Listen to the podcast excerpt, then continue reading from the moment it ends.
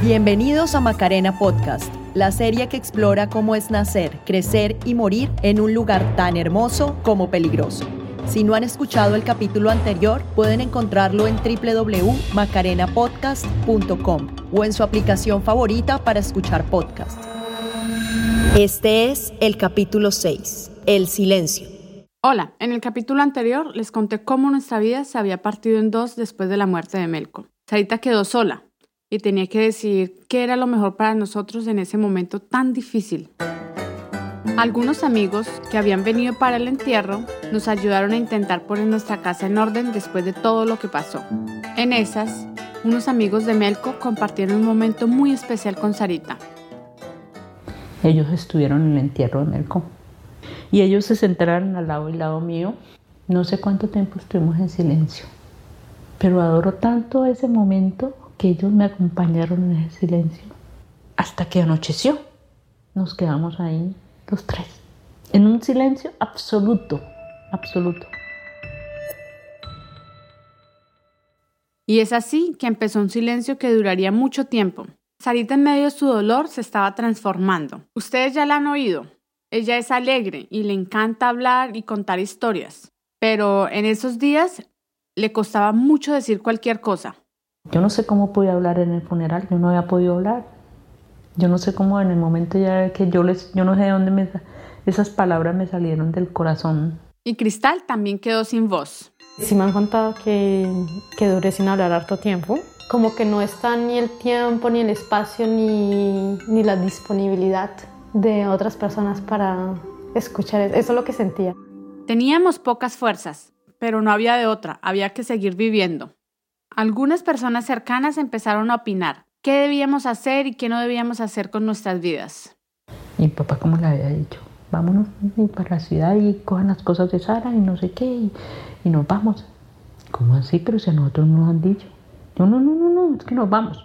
Dice Dianita, si nos presentan un caño como cristales en un lugar como este, nos vamos, o si no, no.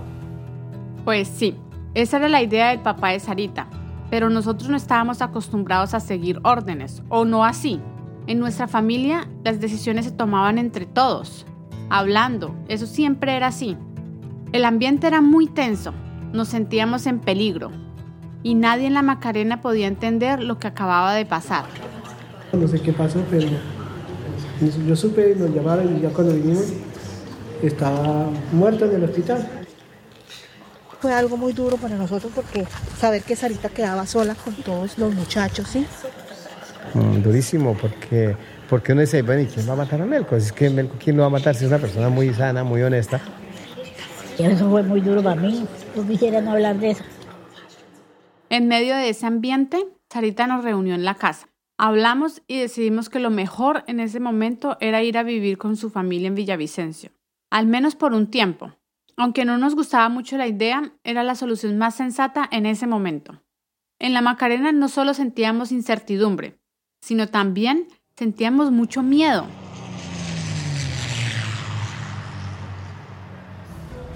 Y es así, como después de más de siete años de vivir en nuestro paraíso, llegamos a la ciudad de nuevo. Nosotros ya conocíamos, porque Saita y Melco organizaban viajes fuera de la Macarena cada año, su idea era que nosotros aprendiéramos a vivir en las ciudades y pudiéramos sobrevivir si nos tocaba. Ellos nos enseñaban muchas cosas en la ciudad. Por ejemplo, tomar el transporte público. En esos viajes a Bogotá o Villavicencio nos reencontrábamos con las personas que habíamos conocido en nuestra casa. Los que habían vivido en cristales después era como a mostrarnos las cosas bonitas de la ciudad o lo que no podíamos tener en cristales. Entonces era muy chévere. Pero una cosa es pasar solo unos días allá y otra muy distinta irse a vivir a un lugar tan diferente al de nuestra casa, en un momento de profunda tristeza y mucho miedo. Yo tenía mucho miedo, me acuerdo que nos quedamos en la pieza que daba a la calle y yo la primera noche no pude, nosotros sentíamos que alguien venía por la ventana a dispararnos.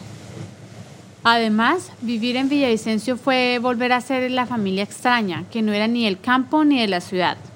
Los niños estaban cansados también porque por la forma de pensar y por la forma de actuar de ellos y todo no eran como muy bien recibidos. Nosotros no teníamos amigos de nuestra edad, pues no compartíamos ningún interés en común. Yo me acuerdo que nos trataban como los huérfanos campesinos de una forma tan despectiva que eso nos hizo mucho mal. Porque la gente nos preguntaba, no nos preguntaba, sino nos decía como, uy, no, qué pesar, el niño sin papá y todo eso, uy, no, es muy triste, qué trágico. Pero ese hecho de que ellos lo dijeran así en voz baja y todo, era peor. Entonces, por ejemplo, iban a un parque y ellos se ponían a recoger la basura que había en el parque. Y ellos le hablaban, no, no le haga eso al arbolito, porque te hace eso? No sé qué. Eran niños extraños, ¿no? Eran unos gnomos salidos de no sé de dónde y entonces pues no eran bien recibidos con los otros niños. Nuestras costumbres y la forma en que nosotros tratábamos a la naturaleza nos causaban conflictos. Ellos eran a subirse a los árboles, eso está prohibido, subirse a los árboles. Pero ¿cómo hacer? Pues no, la razón es, no, pero si nosotros le pedimos permiso al arbolito.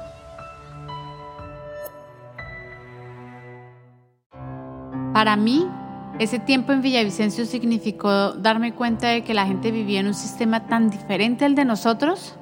Cuando me preguntaban, por ejemplo, en qué curso estaba, yo no sabía ni qué responder. Nunca fue un colegio, ni tenía la idea de un grado o un nivel. Se me hacía tan extraño. También fue la primera vez que fui consciente de que la mayoría de la gente vivía muy diferente a nosotros. Por ejemplo, una prima mía que tenía la misma edad que yo, tenía novio y hacía cosas de adolescente. Yo seguía siendo una niña en ese aspecto. La verdad no entendía nada de eso. Por todo eso, a Sarita la familia la criticaba mucho. Ellos no entendían ni nuestro choque cultural con la ciudad, ni el dolor que ella estaba sintiendo. Y yo decía, ¿será que la gente no ama como yo amé? ¿Será que, será que por eso mis hermanas no saben qué es amar? No saben qué es eso. Yo no, no, no, simplemente no saben qué es esa experiencia o qué. Ellas tienen sus maridos y tienen su familia, pero, pero yo amo diferente. Y toda esa tensión, la ciudad, los horarios, la rutina, todo eso llegó a un límite.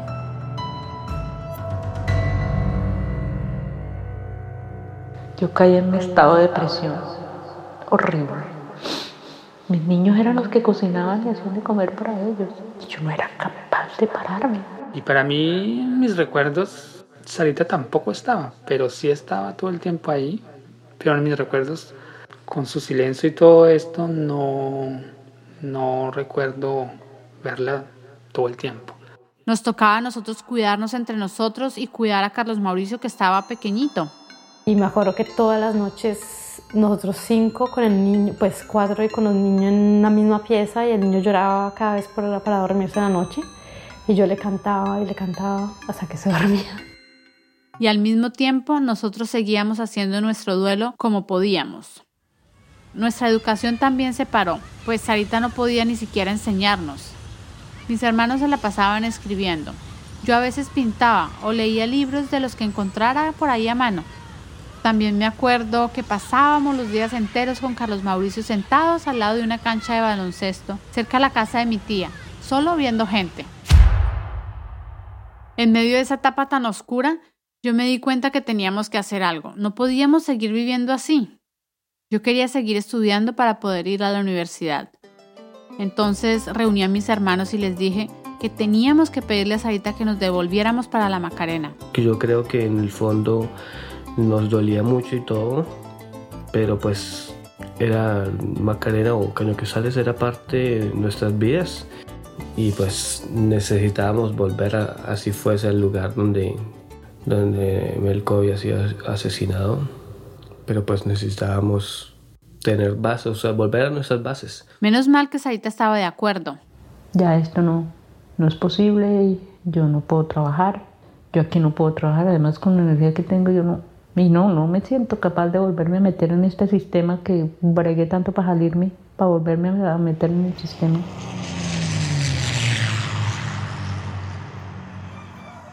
Por fortuna algunos amigos habían cuidado de nuestra casa mientras nosotros no estábamos. Pero volver a la Macarena fue tan difícil.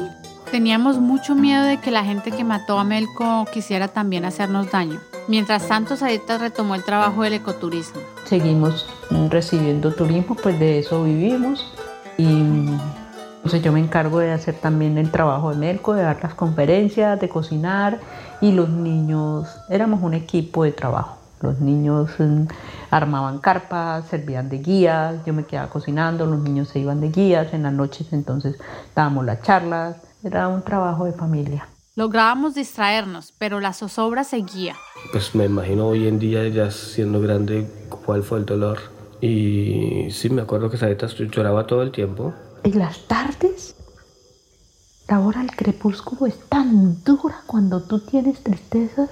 Mm, eso es como un taladro.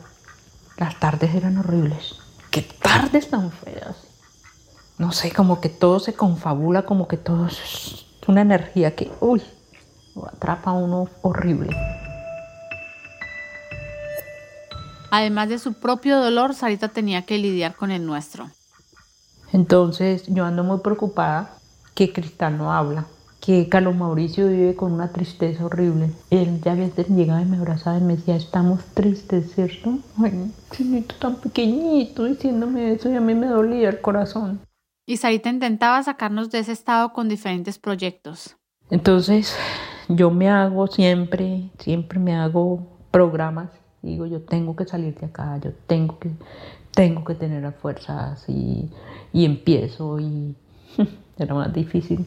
Estábamos en esa lucha intentando retomar nuestra vida cuando recibimos una visita. Se presentó una señora que estaba en embarazo, que tenía unas gemelas. Esa señora mm, la habían echado, el marido la echó porque quedó en embarazo y no tenía dónde ir. Ella me dijo que si la recibía. Sí, y entre todos las acogimos. Ella había trabajado siempre como al servicio doméstico. Entonces ella era como muy preocupada, yo qué hago, yo qué no sé qué, y ella quería, ay no, Gloria, tranquila, tranquila. Y ella se preocupa, pero ¿cómo así que mi patrona me ayuda aquí a lavar? Que me dijeran, no, no, no, no, es que yo no soy ninguna patrona, yo no soy nadie, no, ni me diga eso. Ella fue una de las primeras de muchos que se acercaron a nuestra casa para pedir ayuda de diferentes maneras. Y eso encendió algo que llevaba mucho tiempo apagado en Sarita. Entonces me doy cuenta que, que yo tengo que hacer algo y que la única forma es ayudando, haciendo por la comunidad, porque habían tantas cosas, pues que de todas formas hacíamos con Melco, todo eso y ese trabajo estaba ahí quieto. Y así fue la forma que encontramos de seguir con el legado de Melco. Empezamos a buscar formas de ayudarles a los demás, de hacer que sus vidas fueran de cierta forma mejor y aportarles algo desde nuestra visión del mundo. Ahora que empezábamos a ser adolescentes y a tener nuevas responsabilidades, también queríamos estar ahí para apoyar a nuestros amigos de la cachivera. Jairo, por ejemplo, tenía que buscar por su propia vida. Ya no es solamente jugar, sino ya un poquito más responsable. O sea, ya también piensa también que, que, que lo de uno, ¿sí? Que ya uno va a tener sus cosas. Gerson y Elena seguían siendo muy de la casa, pero les tocaba tener más responsabilidades en la finca. Nosotros fuimos muy sumisos a lo que dijeran nuestros padres. Inclusive mi papá le iba a pegar cuando tenía como 18 años porque le partió una, una jeringa de inyectar al ganado, le partió la mariposa y le iba a cascar. Solamente por eso, imagínense. Y muy sumiso, a pesar de tener esa edad, calladito. Pero también había tiempo para celebrar y hacer fiestas de vez en cuando. Jairo y Gerson siempre venían a nuestra casa y hacíamos actividades juntos. Ellos nos invitaban, vamos a pasar fin de año allá o vamos a hacer tal día y nosotros decíamos, vamos. Y también se acompañaban en sus primeras conquistas. Pero el tipo siempre eh, no ha dejado sus peladas, o sea, eh, él ha sido muy cotizado, o sea, sus nenas ante todo, o sea, él bien, la pelada. Marilce seguía siendo muy tímida, pero ya le caían muchachos. Pues no, no solo vez mandé cartas que yo casi no. pues uno a veces con las amigas y la escribía uno con las amigas y ellas la, la llevaban al muchacho. Y Elena, como siempre, muy de la casa. Prácticamente no fui como una joven moderna, no. Siempre fue de la casa y hacer el oficio de la casa, por más que uno anhelara hacer cosas, pues no podía hacerlas. Además, sus padres eran muy celosos con ella.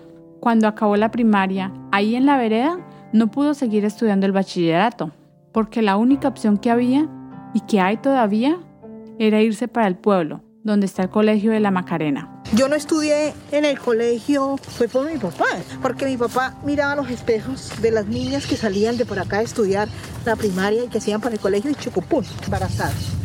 Y él decía, no, pero es que se van a estudiar, a estudiar y le salen con cartón de ser mamás. No. Y entonces no me dejaba ir a estudiar. El acceso a la educación en las veredas siempre ha sido muy limitado, pero como ustedes ya saben, Sarita siempre ha creído que la educación es el mejor camino. Así que encontró una solución para todos. Gestionó entonces con un colegio en Villavicencio que abriera un programa a distancia ahí en la Macarena. Y Sarita era una de las que le pegaba unas empajadas a mi papá y le decía, don Jorge, por favor, dele, ¿cómo vas a ver si Elenita va a ser de las mismas o va a ser diferente? Si usted no le da la oportunidad. Y ya después me tocó estudiar a distancia, que era la única manera que me dejaba estudiar. Era una situación común. La mayoría lograban hacer la primaria, porque es la única alternativa que se ofrece en las veredas. Pero después se quedaban sin estudiar, porque es que mandar a estudiar un muchacho al pueblo no era fácil, porque además de pagar por la matrícula, tenían que pagar por el transporte, el hospedaje y la alimentación. El que medio le interesó estudiar y estaba en el campo y los papás tuvieron el recurso de mandarlo, pues fue a estudiar, pero el que no tenía los recursos o que no le interesaba mucho, pues se quedó sin estudio. Jairo lo cuenta porque lo vivió. A él y a sus hermanos les tocaba trabajar de 6 a 6. Alex, el menor, tampoco se salvaba. Tenía 5 o 6 años, yo la pasara con mis hermanos mayores, en, como dicen, en el Tajo trabajando, en el, por allá lejos, en el Potrero, en la Yuquera, donde estuvieran trabajando. Y cuando ya pues cumplió unos, que, unos 12, 15 años, salían de los vecinos a trabajar, a ganarse un jornal como decimos por acá. Nuestra vida, en cambio, era muy distinta. Sí teníamos tareas en la casa, pero eso hacía parte de nuestra vida sostenible. Y como Sarita ya no nos podía enseñar, porque tenía que trabajar para mantenernos, pudimos empezar el bachillerato a distancia y seguir en nuestra casa. Pero también teníamos muchos proyectos culturales con la comunidad. Es decir, éramos muy privilegiados en medio de todo. Y eso implicaba también una gran responsabilidad. Por eso, tomamos como tarea mostrar a los demás muchachos y niños de las veredas un poco nuestra forma de vivir. Por ejemplo, hacíamos talleres de papel reciclado, de pintura. Me acuerdo también que ayudábamos a hacer las tareas a los que estaban haciendo el bachillerato a distancia. Yo la fui mucho más fue con Juan David. Yo inclusive cuando estaba eh, eh, estudiando a distancia, Juan David el que me... Yo iba allá de Sarita a que Juan David me explicara las tareas. Ese trabajo en la comunidad me ayudó mucho a superar mi propio dolor, pues me di cuenta que no éramos los únicos, y muchas otras familias en la Macarena habían también perdido un ser querido. Nuestro silencio no era solo nuestro, era un silencio de muchos. Gracias a eso comencé a sentirme acompañada. Además, ese camino nos trajo muchas aventuras y nos mostró que la Macarena que habíamos dejado solo un tiempo atrás era muy distinta a la que estábamos encontrando. Pero eso se los cuento en el próximo capítulo. Se intensifican los enfrentamientos entre el Ejército Nacional y la guerrilla de las FARC en la región de la Serranía de la Macarena. Noticia en desarrollo. Macarena Podcast fue producido por el colectivo Normal en colaboración con la familia Fernández Cortés y algunos habitantes de la vereda La Cachivera. Pueden escucharnos en SoundCloud, en su aplicación favorita para podcast o en nuestra página web, en donde también encontrarán contenido exclusivo, créditos y enlaces al material de archivo. Todo esto y más en www.macarenapodcast.com. Y si les gusta nuestro proyecto, consideren apoyarnos recomendando el podcast a sus familiares, amigos, conocidos y en sus redes sociales. Estamos como Macarena Podcast en Facebook, Twitter e Instagram. Gracias por escuchar y por ayudarnos a llegar a más oídos. Los esperamos en el próximo capítulo.